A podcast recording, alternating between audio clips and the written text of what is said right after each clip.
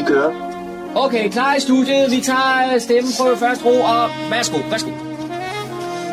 Du lytter til din egen radiomodtager. Fremragende, den er købt. Vi tager den, den her. Okay. Det var ligesom startskuddet til denne uges udgave af programmet, der hedder Morgenkrøjder. Goddag og velkommen til. Mit navn er Kurt Kammersgaard. Fornøjelsen er på min side de næste to timer. Og som altid skal vi også lige lidt kigge lidt på, hvad det er, vi har valgt at bruge de to timer med. Udover en masse god musik, synes jeg selv, det er så en anden ting. Jeg kan sige, at musikken, der er ikke julemusik i. Det venter vi med til december, december måned. Der er til gengæld øh, masser af det meste af det, det er noget dansk musik, fordi dem skal vi også støtte. Men øh, vi skal lige kigge på, hvad det er, vi har valgt at tage med her i denne uges udgave af Morgengrøden. John Marco har talt med Anne-Marie Melcher om en uh, koncert der. Det, er det har man gjort flere år i træk nu efter. Der bliver afholdt med, til fordel for møderhjælpen. Det skal vi høre noget om, hvor det er hen og hvornår det er. Og så har, har vi jo selvfølgelig også lokale nyheder. Det er Daniel lovet at kigge på og finde nogen på humleborg.dk. Cybervær har vi også med i dag. Den markerer også aften længere samtale med Lars Friis Hansen, der ved markeringen af Karlbo Idrætsforeningens 90 års jubilæum bliver nu nævnt til æresmedlem. Og det skal vi høre noget mere om, fordi han er ud over det, så har han også været formand, kan vi sige, for foreningen i over 10 år, så vidt jeg er blevet orienteret, ikke også? Men vi skal høre en masse ting, hvordan det er at vokse op i, øh, i Karlebo i det hele taget, og holde, holde gang i foreningslivet. Og det er, er de rigtig gode til derude, kan man sige. Men uh, den samtale mellem uh, uh, Lars Friis Hansen og John Marco skal vi også have her i løbet af formiddag. Vi skal også høre noget om årets juleklip, der foregår nede på blandt andet på Niveau Sognegård, hvor vi kan høre lidt om, hvad, hvad det går ud på. Det er sådan noget, man mødes mandag formiddag, og så begynder at klippe og klister og gøre ved, som man nu gør på den her årstid. Men øh, det får vi også med her sidst i udsendelsen. Men øh, skal vi ikke bare kan man sige, komme i gang med noget musik? Og som jeg siger, det er, jeg, jeg skal man sige noget med genre, så er det jo, så er det nok mest dansk top genre, men øh, det er jo smag behag. Nogen kan lide det, nogen kan det ikke. Men øh, det er så det, vi valgte at tage med i dag. Velkommen til Morgenkrøden, og rigtig god fornøjelse de næste to timer.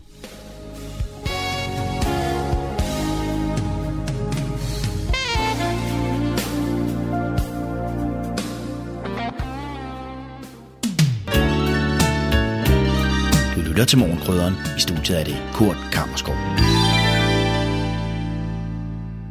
Jeg sidder sammen med Anne-Marie Melchiors, og anledningen er, at øh, du, Anne-Marie, vil fortælle lidt om en koncert til fordel for Møderhjælpens arbejde. Ja, det er korrekt. Øh, søndag den 17. december afholdes for 8. gang en koncert øh, med Ensemble Hovedvalg, og øh, formålet er at samle nogle penge ind til øh, Møderhjælpens øh, arbejde.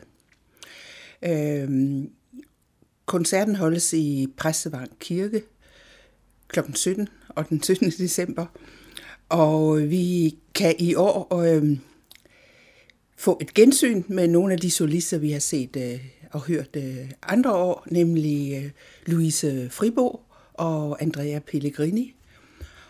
Og så har vi som noget nyt et indslag med et øh, forholdsvis nystartet øh, kor, der hedder Vox Nordica. Og ellers så er det øh, de øh, vanlige øh, musikere fra Ensemble Huvald, der øh, leverer musikken. Altså det er blandt andet øh, en musiker fra London og en fra Wiener Filharmonikerne. Og så er det fra Copenhagen Phil. Men det er jo et øh, internationalt orkester, og folk kommer, kommer blot for denne koncert fra Wien, fra London, fra København. Så det er spændende. Og med det, du siger der, så kan vi næsten høre, det er jo klassisk musik, vi skal høre i kirken. Det er fuldstændig rigtigt. Det er en klassisk musik. Det er klassisk musik. Det er et øh, messingblæser-ensemble, altså trompeter, tromboner og så videre. Og noget af den musik, vi skal høre, det er af Bach, øh, af Mozart, af Händel, men også lidt øh, nyere musik. Øh, hvis der er nogen, der kan huske Brycehead Revisited, altså gensyn med Brycehead, så skal vi også høre musikken derfra. Du nævnte et par solister, der kommer langvejs fra. Ja, det er rigtigt. Det er Louise Fribo. Hende har vi haft med øh, før, og det er altid en stor fornøjelse. Hun er sopran, men jeg tror, hun først og fremmest er kendt, fordi hun også er musicalstjerne. Hun har spillet med i Cats i mange år, og i Les Miserables på øh, Østre Gasværk. Øh, men hun er altså også, dels er hun uddannet øh, musical sanger, men hun er også uddannet på Opera Akademiet, så hun har altså også sunget øh, klassisk musik.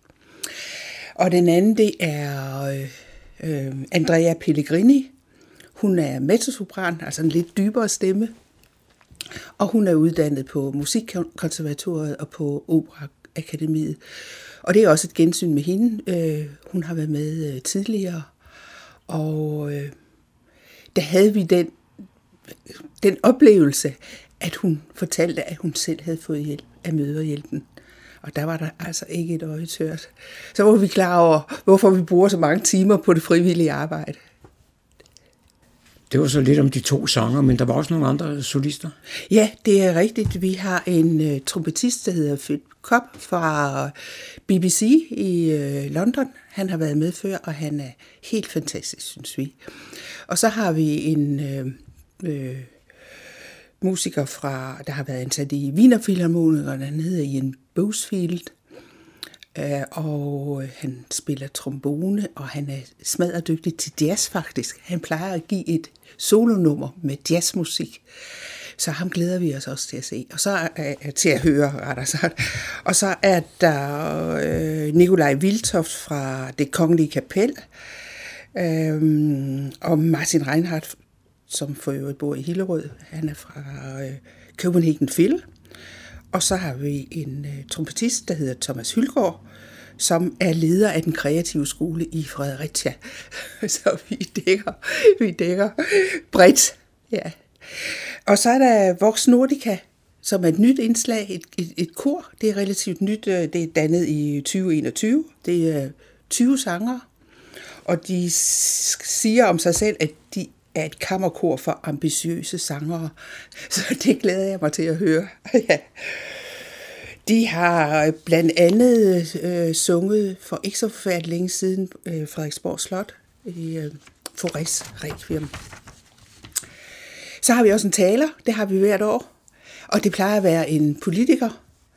Øh, og i år er det en forhåndværende politiker, det er nemlig Bertel Hårder, og han behøver nok ikke øh, yderligere introduktion. Øh, måske skulle jeg også sige, at øh, vi efter, øh, efter koncerten har en øh, reception, hvor man har mulighed for at få et glas eller to og tale med musikerne og ønske hinanden glædelig jul. Det plejer der at være mange, der er glade for. Og som sagt, de penge, vi får ind, alle entréindtægter går til Møderhjælpens arbejde. De fleste af os kender jo ordet Møderhjælpen.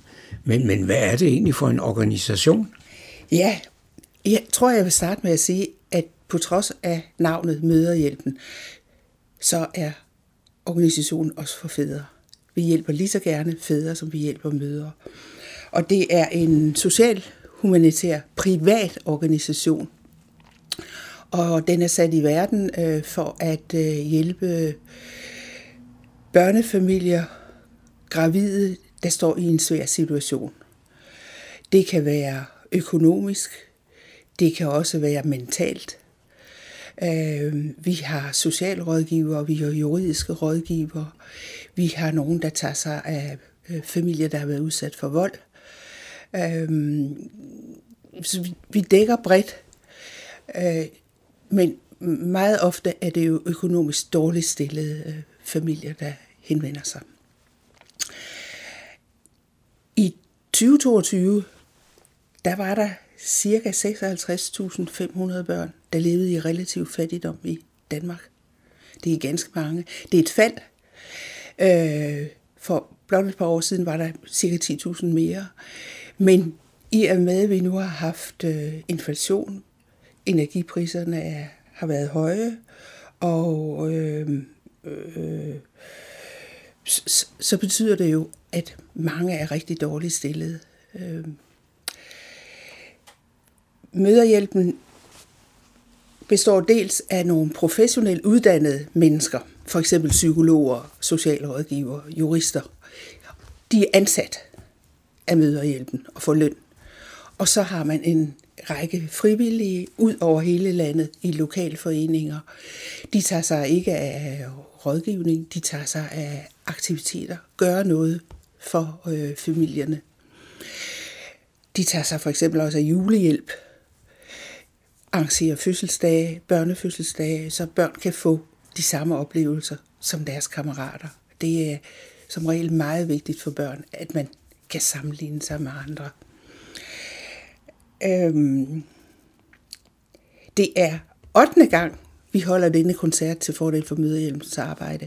I 2020 var det vi med få dages varsel aflyste det hele på grund af coronaen. Men det er 8. gang, og vi øh, er vældig glade for koncert. Dels fordi vi samler nogle penge ind, som går til møderhjælpen, og dels fordi vi får mulighed for at fortælle lidt om, hvad er det møderhjælpen er, og hvad er det, den står for. Hvordan er det? Kommer der meget publikum til de her koncerter? Den koncert, vi har haft i øh, Hillerød, og hvor det nu er 8. gang, vi afholder den, der plejer vi at have fuldt hus, og det er rigtig dejligt. Der var et år, hvor vi 10 dage før koncertens afholdelse måtte øh, melde alt udsolgt. Så heldige er vi ikke hvert år, men vi plejer at have fuldt hus, og det vil sige, at der er mere end 200 øh, mennesker, der kommer. Øh, her i lokalområdet, der har vi øh, to lokalforeninger. Vi har en lokalforening i Helsingør, og vi har en lokalforening i Hillerød. Hvis man nu skulle have lyst til at komme til koncerten her den, den 17. december kl. 17, hvordan får man så fat i billetterne? Man kan allerede i dag gå ind på det, der hedder billetto.dk og købe en billet. Uh, vi venter på de fysiske billetter. Uh, vi regner med, at uh, de kommer i løbet af en uges tid, og uh, så kan de købes i øh, Mødehjemmels butik i Hillerød, på torvet 7 i Hillerød, eller de kan købes i Præstevang Kirke. Og man kan også købe øh, billetter øh, ved indgangen. Køber man dem i forsalg, koster de 150 kroner, og ved indgangen koster de 175 kroner. Og for en sikkerheds skyld, så synes jeg lige, du skal nævne, hvor og hvornår. ja, ja.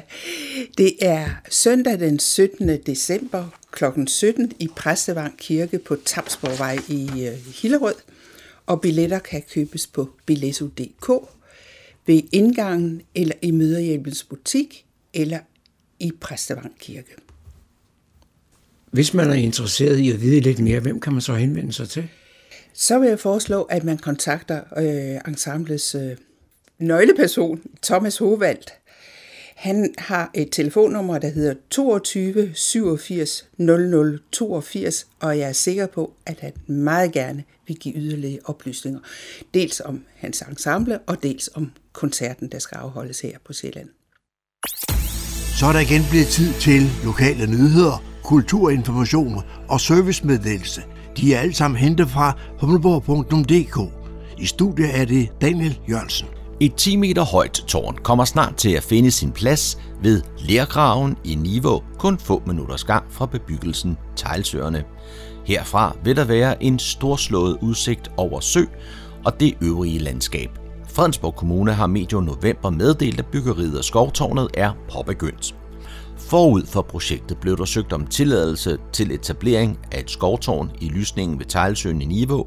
Lergravsområdet er omfattet af naturbeskyttelseslovens beskyttelseslinjer for søer og åer, hvilket betyder, at der ikke må placeres bebyggelse, campingvogne og lignende, eller foretages beplantning eller ændringer i terrænet inden for en afstand af 150 meter fra søen uden kommunens dispensation. Og sådan en dispensation blev tidligere på året givet ud fra nogle vilkår omkring materialer, terrænregulering og højde. Tårnet blev opført i en lille lysning ved aktivitetskilen. Herfra er der god udsigt ud over Tejlsøen, Øresund og det øvrige landskab. Arkitektonisk spiller tårnet sammen med fugletårnet, der er etableret ved Nivågårdsøen, og de installationer, der er etableret på engen nord for lysningen. Tårnet opføres i en stålkonstruktion og beklædes med træ. I bunden lægges et gulv af gule klinker i samspil med enkelte sten fra den tidligere forvalterbolig ved Søløst Strandpark. Det er Fredensborg Kommune selv, der i fællesskab med borgere og interessenter i Niveau har udarbejdet en helhedsplan for de kommunale arealer omkring Liergravsøerne, hvilket sikrer mulighed for at opleve et naturskønt område, skabe læring for børn samt mulighed for lejr og ophold. Niveau Musiklavskor afholder en rigtig stemningsfuld koncert, som vil afspejle korets meget brede repertoire. Der vil være traditionel jazz, spændende nordiske toner i form af jolk fra Lapland og selvfølgelig også julesang. Koret bliver akkompagneret af bas og saxofon, og det sker ved en koncert, der afholdes i Niveau Teaterhus tirsdag den 5. december kl. 20. Niveau Musiklavs Kor arbejder med de nyeste metoder inden for korsang, hvilket betyder, at koret har gennemgået en fantastisk udvikling inden for de seneste år. Koret arbejder hele tiden på at udvikle sig og afprøve nye og spændende sange og effekter i sangene. De arbejder med detaljerne og præcisionen, som gør, at det ikke bare er sange, der synges, men vellyd og eksperimenterende toner, som møder deres publikum. Koncerten er gratis for medlemmer af Niveau Musiklav, og der tages entré for øvrige gæster. Lørdag den 9. december kan familier med børn i ca. 3-8 års alderen få et afbræk i juletravlheden på Fredensborg Bibliotekerne.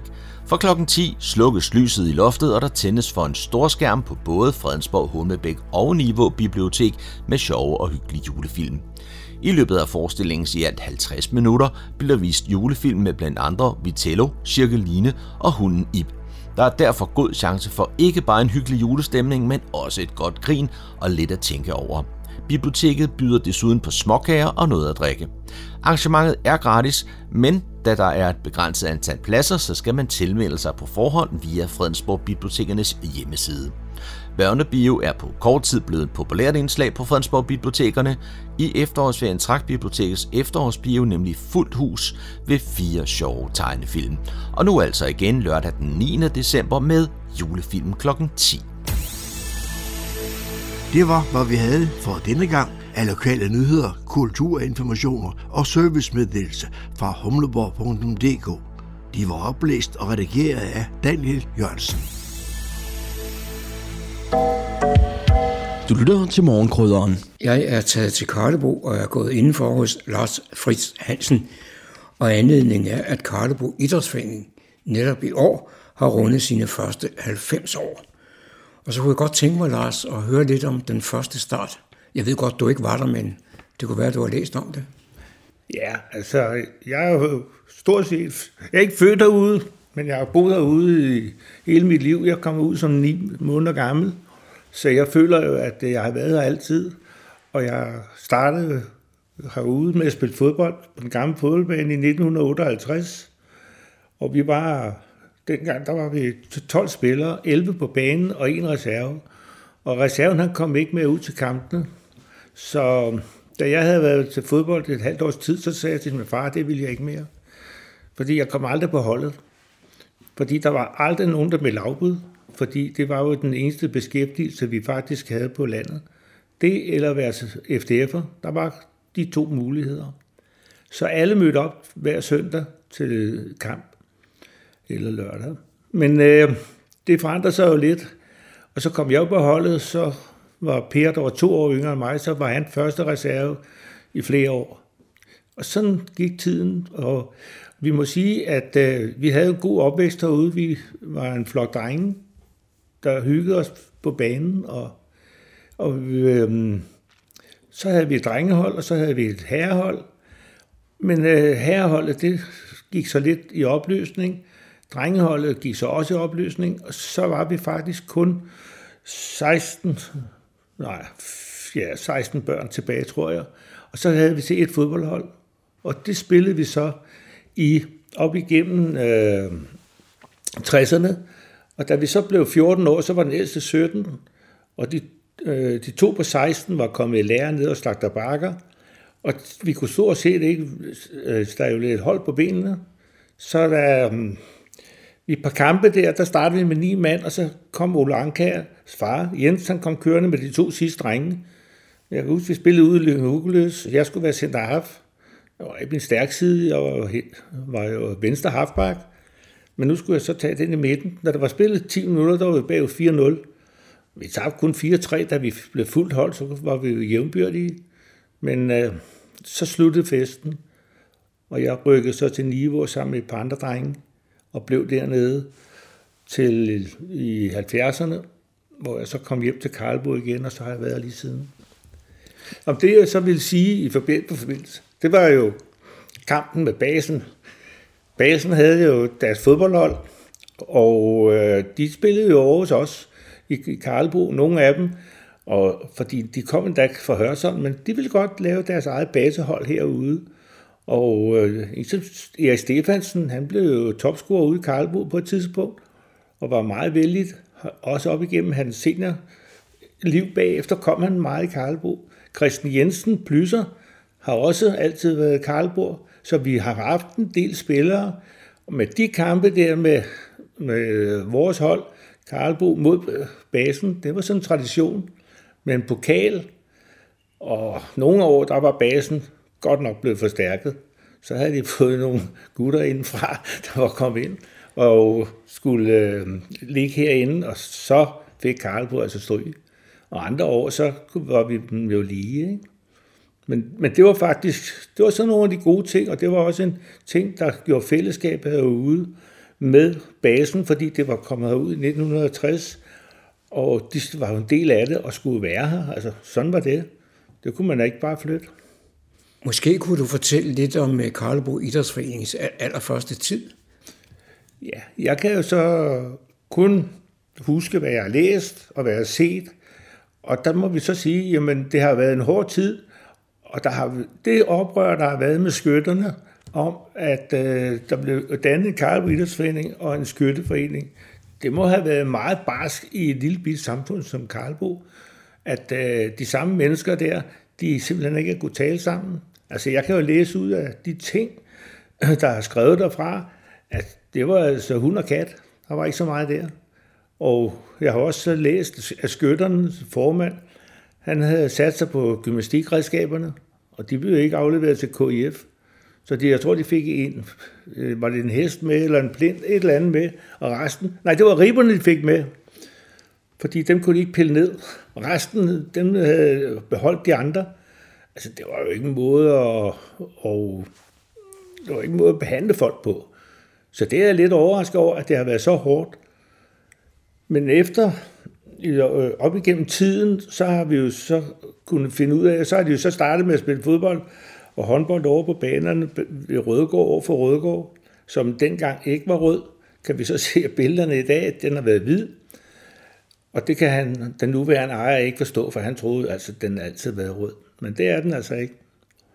Men øh, så vil jeg så sige, jamen da vi så kommer frem til, til 42, de bygger Karlbo skole, og deraf mangler et sted at spille fodbold, og det må være den anledning, at man så har fundet ud af i 44 og få anlagt den gamle fodboldbane, som vi ynder at kalde den, på Gunnådevej. Og deraf så har det måske været, så har der i hvert fald været bedre planer. Og da jeg så kommer til der i 60'erne, der havde vi et håndboldhold og et øh, fodboldhold. Eller fodboldbane og håndboldbane. Og så har det sådan været et normaliseret forhold, vil jeg sige. Og så vil jeg så sige, at hvor jeg så kommer ind i billedet øh, som øh, dreng, så op igennem 60'erne, og jeg kan, huske, jeg kan godt huske, der har været sommerfester i en eller anden omfang. Ikke noget stor skrullende sommerfester, men, men alligevel en markering af, at det var sommer. Og igen, vi skal tænke på den tid. Der var ikke så meget andet, man kunne. Folk var først begyndt at få bil. Ja, der var visse proprietære i Karlbo, der havde bil før 60, men det var fåtal, der havde det. Men så kom 60'erne, og folk fik øh, mulighed for andre ting. end, øh, end øh, fodbold og håndbold.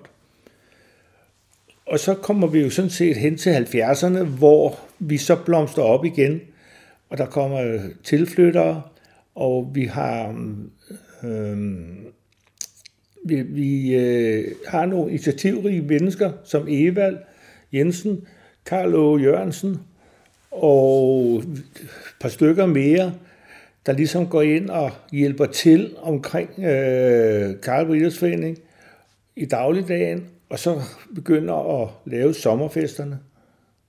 Og, og så kan vi så sige, så kommer vi så frem til 75, hvor den driftige købmand Svend Ebjerg, han og ja, nu kan jeg ikke lige huske navnet, men der er så en mere, de starter så vennerne, og der, det er derfra, kan man så sige, at jeg kommer ind i billedet.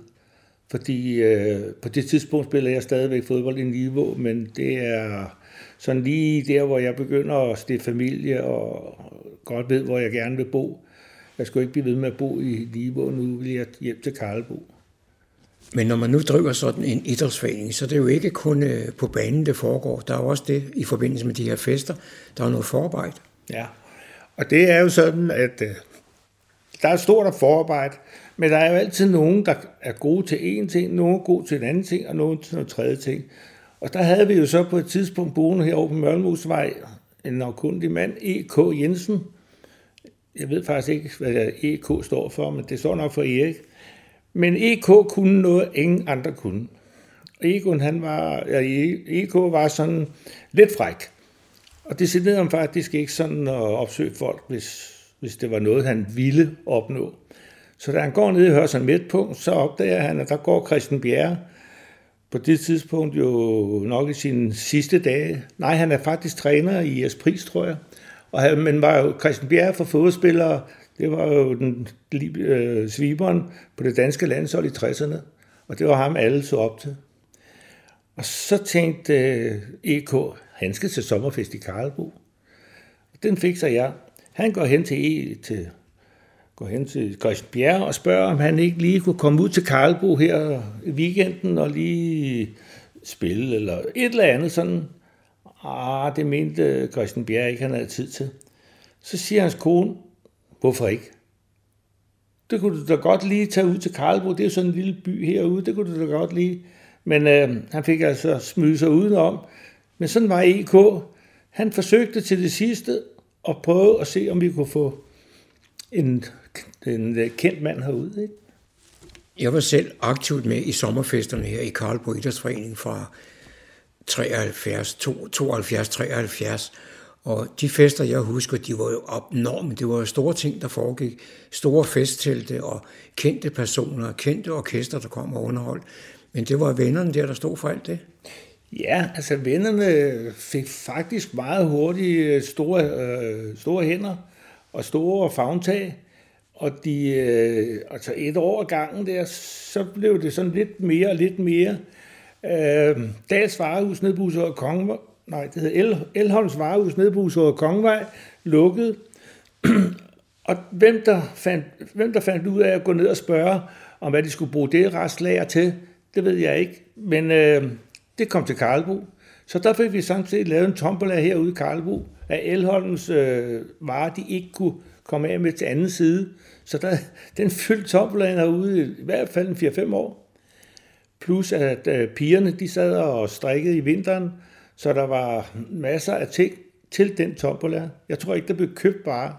Det var noget, der var fedt, vi havde fået doneret hen ad vejen. Og det var sådan til nok lidt starten på det, og så blev der også lidt mere, lidt mere socialt omkring det.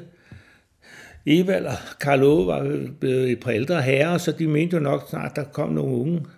Og der blev jeg så en af dem, der blev spurgt af Svend Ebjerg, om jeg ikke ville øh, var parat til men jeg havde ikke sådan lige den tid til det, synes jeg, jeg var blevet far, og jeg havde startet tømmerfirma, og ja, der var mange ting. Men jeg blev involveret i det sommerfest. Og øh, i 70'erne der, der havde de jo Kirti Bøgter, og ja, hvad hed det der, danseorkestret inden fra øh, København herude. Altså, der var nogle store navne, de accelererede i, og det fortsatte sådan set op igennem øh, 70'erne. Øh, og der var mange mennesker ude, det var der. Og det gav et godt omdømme, godt, øh, godt overskud. Og så havde vi bare den der, vi havde det den sidste, jul, sidste weekend i juli måned. Og du kan være 100% sikker på, at solen skinnede i tre dage. Jeg oplevede ikke en eneste regnværsdag i de hele juli på vores sommerfest. Og så blev så tiden, at øh, vi fik startet den nye fodboldbane op dernede, og så i 80 begyndte vi så at rykke derned. Og øhm, det fortsatte så, nu, kunne det, nu fik de rigtig plads, vennerne. Nu skulle den, da den åndelige have nogle, en ordentlig fest. Så i 81 der, der er et stort cirkustelt, der stod over fra Bromølle, der stod over den ene, og så var der to andre telte. Og der var øh, to gange musik, fredag, lørdag og søndag. Og den fik ikke for lidt. Og det var jo øh, Bjørn Liller og Voodoo, de spillede jo så lørdag aften i det store festtelt. Der kunne have været øh, 2.000 mennesker, tror jeg. Jeg tror, vi var 700, og det regnede og regnede og regnede. Alt det regn, vi ikke havde fået i 70'erne, det fik vi alt sammen på tre dage i 81. Og øh, det afsted kom jo så, at øh, da mandag skulle til at begynde at tænke på, hvor mange penge og hvor meget kød vi havde tilbage, og til sligen, og Ben Kirkegaard stod der og tænkte, hold da op, hvordan går det her? Men øh, så vi vidste godt, der kom et underskud, og vi vidste også godt, at KF var måske lige på grænsen af at være um, insolvent. Så øhm, med den fikset Bent, han tog op og snakkede med bankdirektøren op i Hillerød, og så skulle han nok fikse den. Og øh, så det var så de økonomiske ting, og vi fik, fik tørret teltet, og hvad vi nu gjorde. Så blev det så 82, februar 82, generalforsamling i vennerne. Så skal jeg da lige love for, at nu skulle der nye boller på suppen, fordi øh, nu havde de altså lige fået forregnet sig, så de var lidt trætte af at være... De mente, der skulle noget nyt kød til. Så vi var nogle stykker, der kom derned, og jeg blev forfordret til at melde mig ind, men det vævede jeg mig meget imod, fordi jeg har altid lært, at øh, hvis man er spiller, så bliver man træner, og så bliver man øh, komme ud i bestyrelsen i idrætsforeningen, og så kan man komme i vennerne, når man bliver 50 år. Men den der koldbøt der, den fik de så lavet om på mig, så jeg kom så allerede med i 81, 82. Og øh, med det så gik formanden af i 83, så kunne jeg så sidde der, og det gjorde jeg så 11 år. Og det må jeg så sige, det var 11 gode år. Der havde vi jo loppemarked på, på Skydebanegården. Der var jeg var gået konkurs, så den stod jo bare dernede. Så der brugte vi den dernede. Så vi lå jo og hentede øh, loppeting, altså i vores fritid. Jeg ved ikke rigtig, hvornår jeg havde fritid, men det havde, det, sådan var det. Og, og det var det fællesskab, som vi stadigvæk opbyggede herude. Alle hjalp alle. Og det havde, jeg tror, i først i 90'erne, så blev øh, den solgte til, øh, Skydebanegården solgt til Tvind.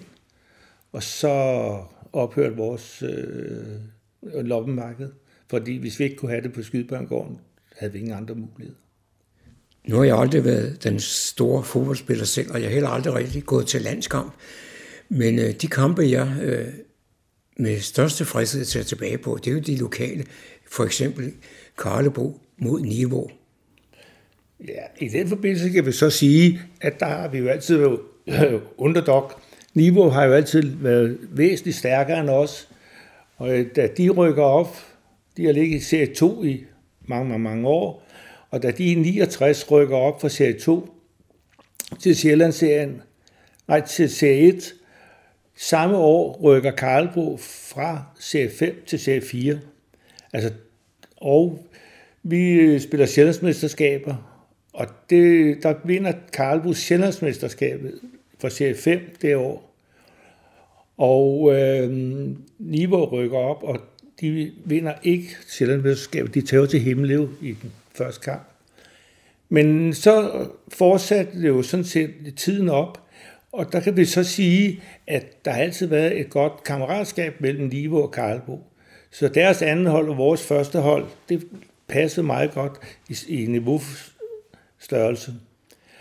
Og der vil vi så sige, at da vi så kommer hen sidst i, øh, i øh, 80'erne, springer jeg jo helt over til, der vil jeg så sige, at der er der så en kontrovers, at øh, niveau, niveauhold, gamle, det gamle niveauhold, der havde faktisk fra 69, de har jo spillet videre, og øh, nogle af dem, at de unge der, var så ligesom, ville de så gerne prøve at kopiere det hold. Men det fik de så ikke lov til i niveau. Så spurgte det der unge hold, som var faktisk meget godt hold, om de ikke måtte komme ud og spille på et lukket hold ude i Karlbo.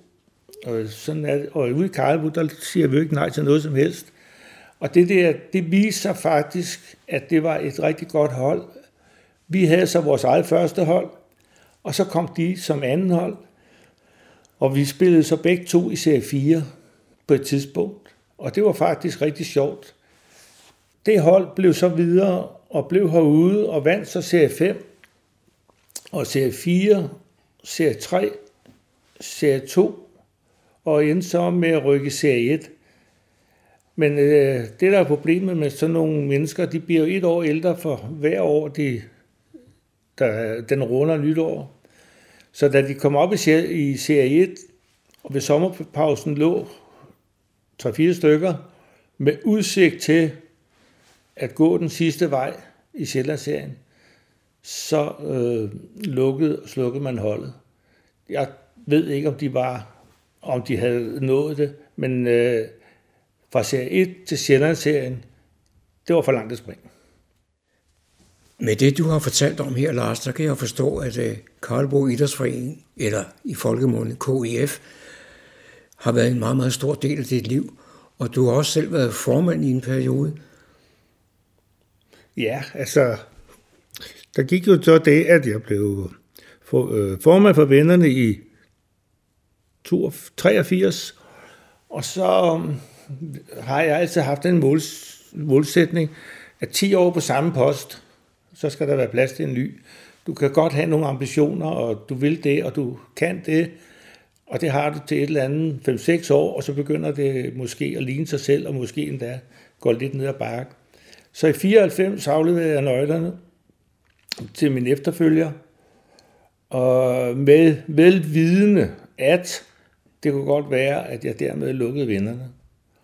Men det var så en beslutning, der var, det måtte jeg så tage til efterretning. Og det gik sådan, at året efter lukkede vennerne, fordi vi var faktisk ved at vi kørte ned. Men jeg ville gerne se, om der var nogle andre, der måske kunne køre det videre. Og så fik jeg så et par år fri.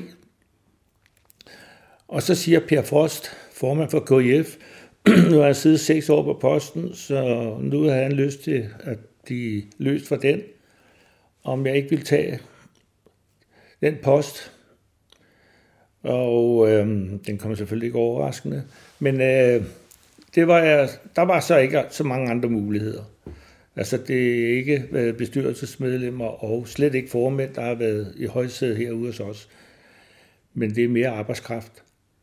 Men øh, jeg tog så til den i 96 og kørte så idrætsforeningen frem til, til øh, 2007, hvor jeg så havde været formand igen i 11 år. Og så synes jeg igen, at øh, det var så tid til nogle nye. Men jeg vil så sige, at det var i den tid også, min tid der, jeg var så heldig at have det hold fra Niveau, hvor vi var ude og repræsentere Karlbo nede i Lelling og spille øh, fodbold nede om en øh, sjældsmesterskabskamp, som vi desværre tabte, men det var altså med fanen. Og der jeg fanbær også ved siden af, så gik jeg der med fanen ind på Lillinge stadion der. Det var stort. Det var stort. Så, um, men så efter 11 år, så skiftede, fik jeg Magnus Petersen til at tage over for mig, og så kunne jeg så slappe lidt af igen.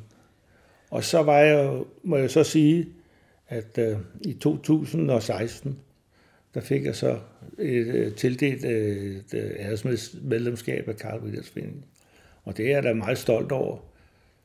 Mange foreninger har det, der hedder formænd. Der er ikke så mange, der har for kvinder. Og jeg vil også tro, at Karlbro Idrætsforening har været præget af mandlig dominans. Ja, det kan vi roligt sige. Da jeg var den 8. Øh, æresmedlem, der blev udnævnt, så I kan godt se, at i løbet af år, 70 år, er der kun været udpeget 8.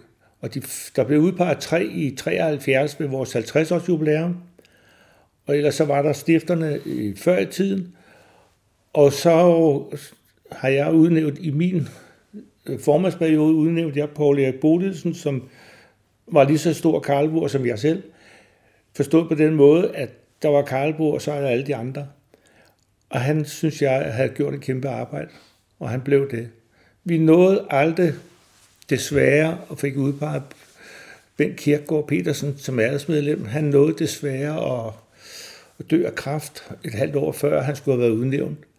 Det, var, det er så nok den største skuffelse, kan man sige, hvis man skal snakke om, at nogle ting ikke lykkedes. Men det havde vi ikke forudset, og ja, det kan ikke være anderledes.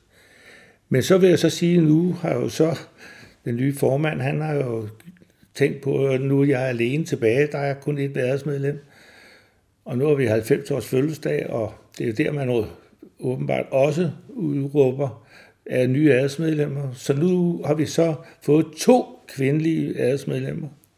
Hele Lange, som har været i bestyrelser i gennem 30 år. Hun er startet i, flyttet til Karlsruhe i 77, og har stort set været involveret i KIF som bestyrelsesmedlem, som koordinator ved sommerfesten. Hun har lavet ufattelig mange ting. Hun blev virkelig fortjent øh, æresmedlem ved sommerfesten her i sommer. Og så har vi vores mangeårige medlem øh, i badminton, og jeg tror, Lise Gyldmark har været i, i, uh, i badmintonafdelingen fra en gang i først i 80'erne, og hun spiller stadigvæk, og hun er stadigvæk formand indtil næste generalforsamling, har jeg læst. Det har jeg læst før. Men jeg tror nu nok, hun mener det. Men altså, hun har lavet et kæmpe, kæmpe stykke arbejde, og det er i hvert fald ikke mindst hendes fortjeneste, at der stadigvæk er noget, der hedder Karl på badminton. Og gennemsnitsalderen i Karl på badminton er over 50. Så er det pænt sagt. men altså, men det er igen nogle mennesker, der hygger sig og går ned og spiller ned i Nivergårdshallen hver tirsdag aften, og det er deres hygge, og der er det, så Lise Gyldmark, hun gør det og det og det, og de andre kommer og spiller, og så fungerer det. Men jeg tror nok, at øh, der er fundet en afløser her til det nye år.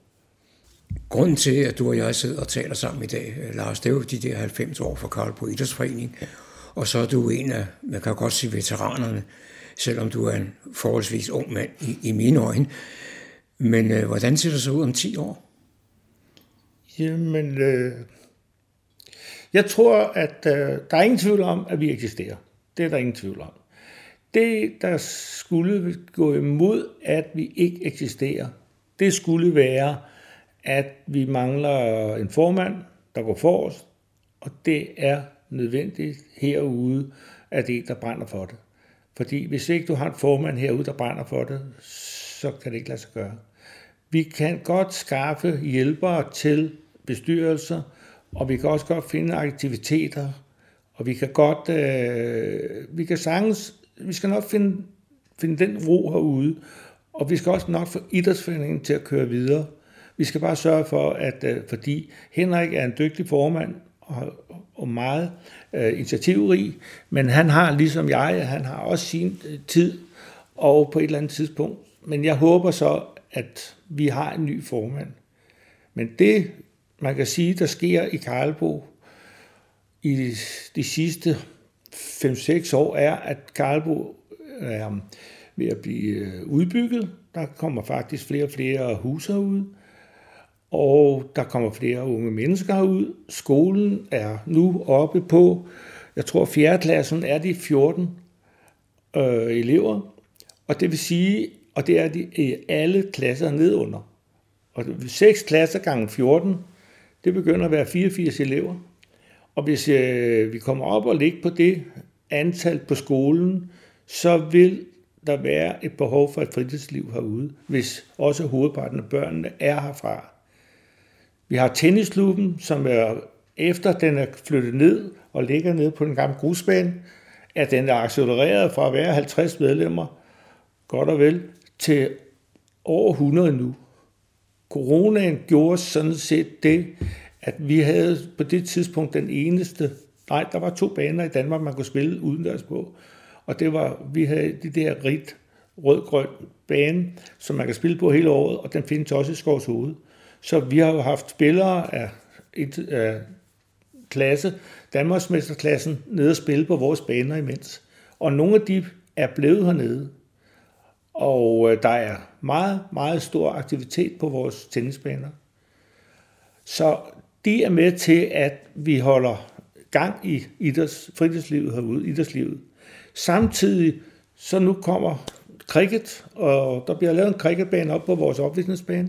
Så nu skal vi jo til at have cricketkampe ude om søndagen. Og jeg kan jo huske cricket i gamle dage, der, det var i radioavisen, der var sporten, og det, øh, der var en kamp mellem A, B og Soranerne, og Soranerne stod med fire gære ved halvleg. Og det var helt almindelig radiovis i 60'erne. Og så noget, det var meget omtalt. Og så har det ligget dødvand nu i 50-60 år, og nu kommer det til Karlbo. Og det tror jeg er med til at trække en ny øh, øh, befolkning til, altså nogen, der har en anden, og der kommer også nogle mennesker der, som vil sige, hold da op, herude er dejligt, herude er, vil vi måske gerne bo. Så jeg tror, cricket kan være med til, måske, fordi det er en anden type sport, men øh, det ene avler det andet. Så, øhm, så det, det er der, vi, vi står nu, og så håber jeg på, hvis vi skal se fremtidsudsigterne, så har vi jo et problem for øjeblikket med vores gamle øh, klubhus, der er bygget i 74, og som har altså en stigende øh, øh, grundflugt. Og så kælderen er ikke særlig god for øjeblikket, og den arbejder vi sammen med kommunen på i disse dage faktisk på at finde ud af, om øh, kommunen kan finde nogle penge til at få øh, gjort den bygning øh, lugtfri igen, så vi kan få lavet nogle øh, foreningslokaler. Altså hvis vi skal have en, en stor tennisklub, hvis vi skal have en stor cricketklub, stor, stor, men der kommer i hvert fald mennesker, så er de der 50 kvadratmeter klublokale, vi har nu, de bliver altså bare for små. Så, så, og det har vi så været nede og forklare politikerne, at øh, vi kommer altså i problemer herude, så vi bliver nødt til at hjælpe os med at få det kælderlokale og det klubhus til at fungere. Fordi øh, får vi rigt, øh, altså, og det kræver, altså øh, de folk, der dyrker idræt i dag, de kræver altså nogle faciliteter, at man kan være i også, øh, ud over at være på, på banen. Ikke? De vil gerne have et samlingslokale. Og, og børnene skal da også øh, lære et klubliv. Altså, det er jo der, de lærer at være sammen. Det er der, de lærer, at der er andre ting end lige at spille fodbold mod hinanden eller til mod hinanden. Kan de jo sidde og, og se en film, eller de kan jo spille spil eller sådan. Det er da meget vigtigt, og hvis jeg skal se ud i fremtiden, så er det i hvert fald det, jeg håber på. Og jeg tror også på, at øh, uden problemer, at øh, vi bliver 100 år. Det var John Marco, der havde produceret dette indslag. Så er der igen blevet tid til lokale nyheder, kulturinformationer og servicemeddelelse. De er alle sammen hentet fra humleborg.dk. I studiet er det Daniel Jørgensen. Gennem fire årtier har Marianne Lundberg utrætteligt arbejdet som beboerdemokrat, og med sit præg på den almene boligforening AB Hørsholm Kokkedal har hun givet den almene boform en stor stemme i Fredensborg Kommune. Marianne Lundberg troede selv, at hun skulle til byggemøde fredag den 10. november, men blev i stedet overrasket af omkring 60 beboere, samarbejdspartnere, familiemedlemmer og politikere fra kommunen. Der var flag, taler og plads til et tilbageblik på de mange år som frivillig. For 40 år siden begyndte hun det frivillige arbejde som beboerdemokrat, da hun af beboerne blev valgt ind i afdelingsbestyrelsen. Og siden blev hun formand for hele boligforeningen og er i dag næstformand i det store landsdækkende almene administrationsselskab Boligkontor Danmark, som AB Hørsholm Kokkedal er medlem af. Rækken af taler til jubilaren var lang, og udover formand for Social og Sundhed i Fredensborg Kommune, Louise Menke, var næstformand i AB Hørsholm Kokkedal, Lone Skrøder, formand for Boligkontor Danmark, Claus Bensen, formand for Boligselskabet Nordkysten, Palle Vørmand og administrerende direktør i Boligkontoret Danmark, Lars Lehmann på talerstolen. Jubilaren blev selv både overvældet og overrasket over den hemmelige planlægning, som hun intet anede om. Humlebæk Kunstforening inviterer til juleudstilling med Knud Larn på Humlebæk Bibliotek. Udstillingen vises i perioden 2. til 5. december med fanisering lørdag den 2. kl. 11 til 13, hvor sovnepræst Hans Henrik Ross holder åbningstalen. Knud Larn siger om sin udstilling, mine værker kredser altid om min kristne tro, ikke sådan at forstå, at jeg prøver at illustrere evangeliet eller kristendommens historie, eller jo, det har jeg jo også gjort og gør, men illustration eller propaganda er ikke det primære for mig. Det er tværtimod at vise, hvordan helt enkle virkemidler i et ellers sekundært maleri kan nå meget længere ud og ind. Jeg vil simpelthen male den religiøse følelse frem. Få publikum til at stoppe op, trække lidt på smilebåndet og give mig lidt af deres kostbare tid, så mine farver og motiver kan nå at virke. Udstillingen vises som sagt på Humlebæk Biblioteker, der er åben mandag til torsdag kl. 12-17 og lørdag kl. 10-13. Julen rimer på hygge, drilleri og socialt samvær, men for mange udsatte og sårbare familier med forskellige udfordringer kan julen også være en ekstra sårbar tid.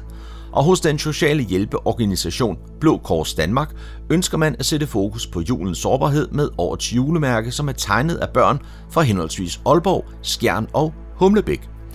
Julen er en følsom tid for rigtig mange mennesker. Vi hjælper. Vi oplever hver år, at mange familier får et sug i maven, når højtiden nærmer sig, fordi det kan være svært at holde jul for deres børn, som de ønsker. Vi håber, at julemærkerne kan være med til at sprede glæde og lys, samt skabe opmærksomhed omkring alle familiers behov for en god jul, siger generalsekretær Morten Skov Mogensen. Årets julemærke er pyntet med fire julemotiver, som børn fra Blå Korsets familienetværk i henholdsvis Aalborg, Skjern og Humlevæk står bag. Familienetværkene drives i partnerskab med lokale kirker og er socialt fællesskab for familier, som har brug for et pusterum i hverdagen. Blå Kors julemærke blev udgivet den 24. november og kan bestilles på blåkors.dk-julemærker. Det var, hvad vi havde for denne gang af lokale nyheder, kulturinformationer og servicemeddelelse fra humleborg.dk. De var oplæst og redigeret af Daniel Jørgensen. Det er mandag formiddag. Jeg står i Sovngården i Niveau, og anledningen er, at der i dag er juleklip. Og så står jeg med øh, tovholderen her, Lis Raufer. Og Lis, øh, hvad er det, I laver? Jamen, vi, som du siger, klipper juleklip. Vi, I år laver vi svaner. Vi har det sådan, at hvert år i november måned, første mandag i november måned, starter vi op. Og så laver vi simpelthen så mange, som vi kan nå. Og vi har sådan cirka 6-7 gange, vi kommer her. Og så gør vi det, at vi tager dem op til, gudstjen- til gudstjenesten juleaften og giver hver kirkegænger en svane i år. Og det bliver måske første juledag, juleaften og juleaftensdag. Var der så mere, du vil vide? ja, for jeg, jeg har jo stået og kigget lidt på de svaner, I laver. Og så I er jo så flinke, så I skriver, hvem der har leveret svanerne, og hvilke årstal det er fra. Ja, det har du ret i. Vi skriver Karlebo Sogn, og så på den anden side God Jul 2023 i år. Og det gør vi med guldkuglepenne. Og hvor mange svaner regner I med at lave i år? Ja, indtil nu har vi været her to mandage, der er vi oppe på 240. Så hvis det fortsætter, og vi plejer jo, jo flere mandage, jo hurtigere er vi. Så vi kommer nok op på den 600 ved at skyde på.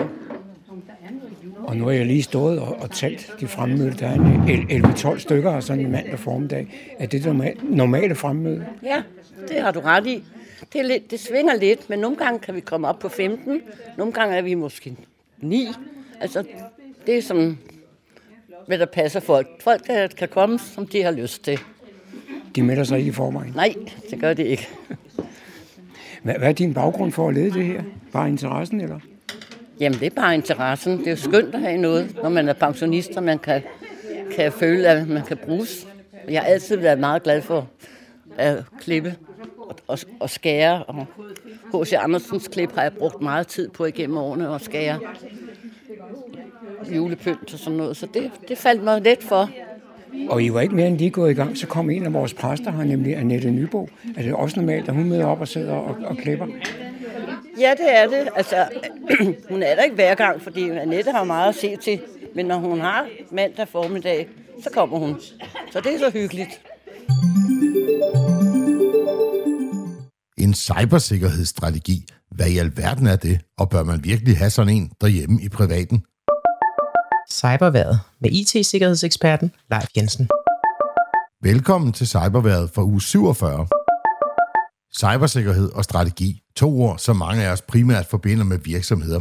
Men cyberangreb rammer også os som privatpersoner, og derfor er det også en god idé at have styr på sikkerheden derhjemme. Vide, hvad vi gør for at minimere risikoen for at blive ramt, og ikke mindst, hvad vi gør, når vi bliver ramt, for sandsynligheden taler for, at vi alle bliver ramt før eller siden. Om det er cybersikkerhedsmåned eller ej, så er IT-sikkerhed noget, der er vigtigt for os alle sammen. Og jeg vil gerne slå et slag for, at alle får mere opmærksomhed på netop cybersikkerhed i hjemmet, og hvordan vi bedst forbedrer den, og hvordan vi bedst forbereder os på alle eventualiteter. Helt basalt er der fire områder, eller søjler om du vil, du skal være opmærksom på. Alle sammen er områder, som jeg tidligere har skrevet om eller talt om her på Cyberværet, men som alligevel tåler at blive gentaget mange gange. De fire områder, stærke og unikke kodeord, slå flerfaktor godkendelse til, vær opmærksom på phishing-angreb, opdater software på alle enheder. Udover at du skal være opmærksom på de områder, så er det også en af hjørnestenene i cybersikkerhedsstrategien i hjemmet. Men de fire områder er faktisk ikke det hele. Der er et femte område, som du også skal have med i din cybersikkerhedsstrategi i hjemmet. Forbered dig på det værste. Inden for IT-sikkerhed siger vi ofte, det handler ikke om, hvis du bliver hacket, men hvornår du bliver hacket. Derfor har jeg otte punkter, du skal have med, når du laver din sikkerhedsstrategi til hjemmet. Nummer 1. Tag regelmæssigt backup. Det vigtige ord her er regelmæssigt. For en backup, den er altså intet værd, hvis den er flere måneder eller år gammel. Når det går galt, så er det vigtigt, at du har en ny backup, som du kan bruge til at genskabe dine vigtige personlige data ud fra. Husk også, at du skal teste din backup jævnligt, så du ved, at den faktisk virker, når katastrofen rammer. Nummer 2. Uddan venner og familie. Vær sikker på, at du fortæller om de nyeste tendenser og trusler, du hører om. Også den der snedige phishing-mails, du hører om eller oplever. Du skal også fortælle dem om, hvad de gør, hvis de udsættes for en trussel. Nummer 3. Lav en handlingsplan. Her skal du definere, hvordan du reagerer på en sikkerhedshændelse. Hvem skal du kontakte? Hvilke skridt bør du tage for at minimere risikoen? Og hvordan kommer du tilbage efter et angreb?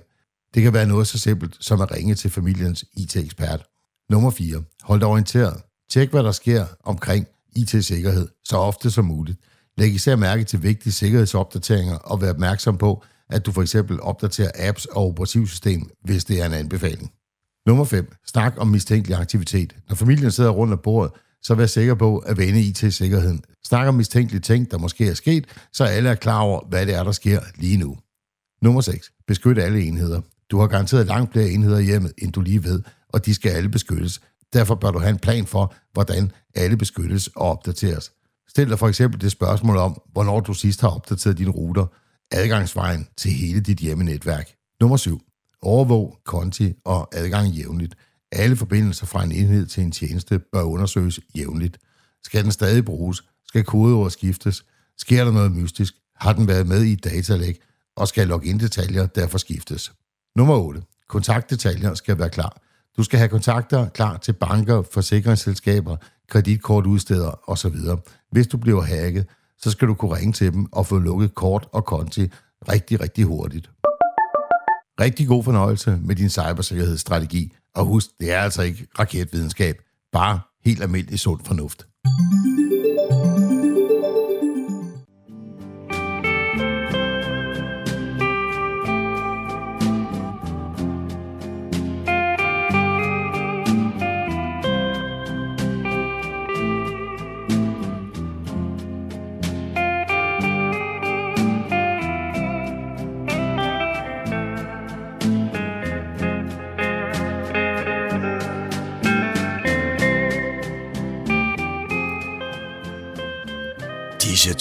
Fortæller os, at vi er nået til afslutningen på denne uges udgave af programmet, der hedder Morgenkrøden.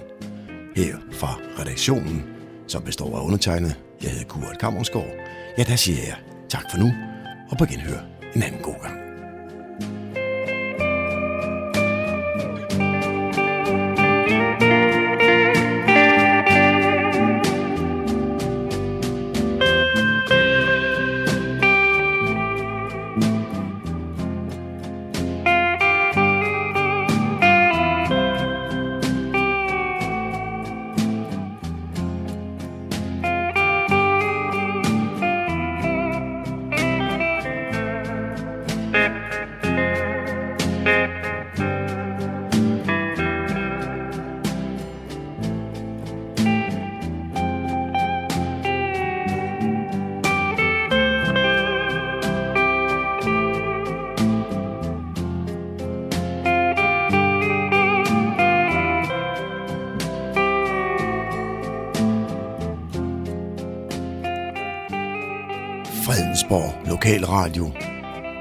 Radio Nordsjællands mest voksne lokalradio.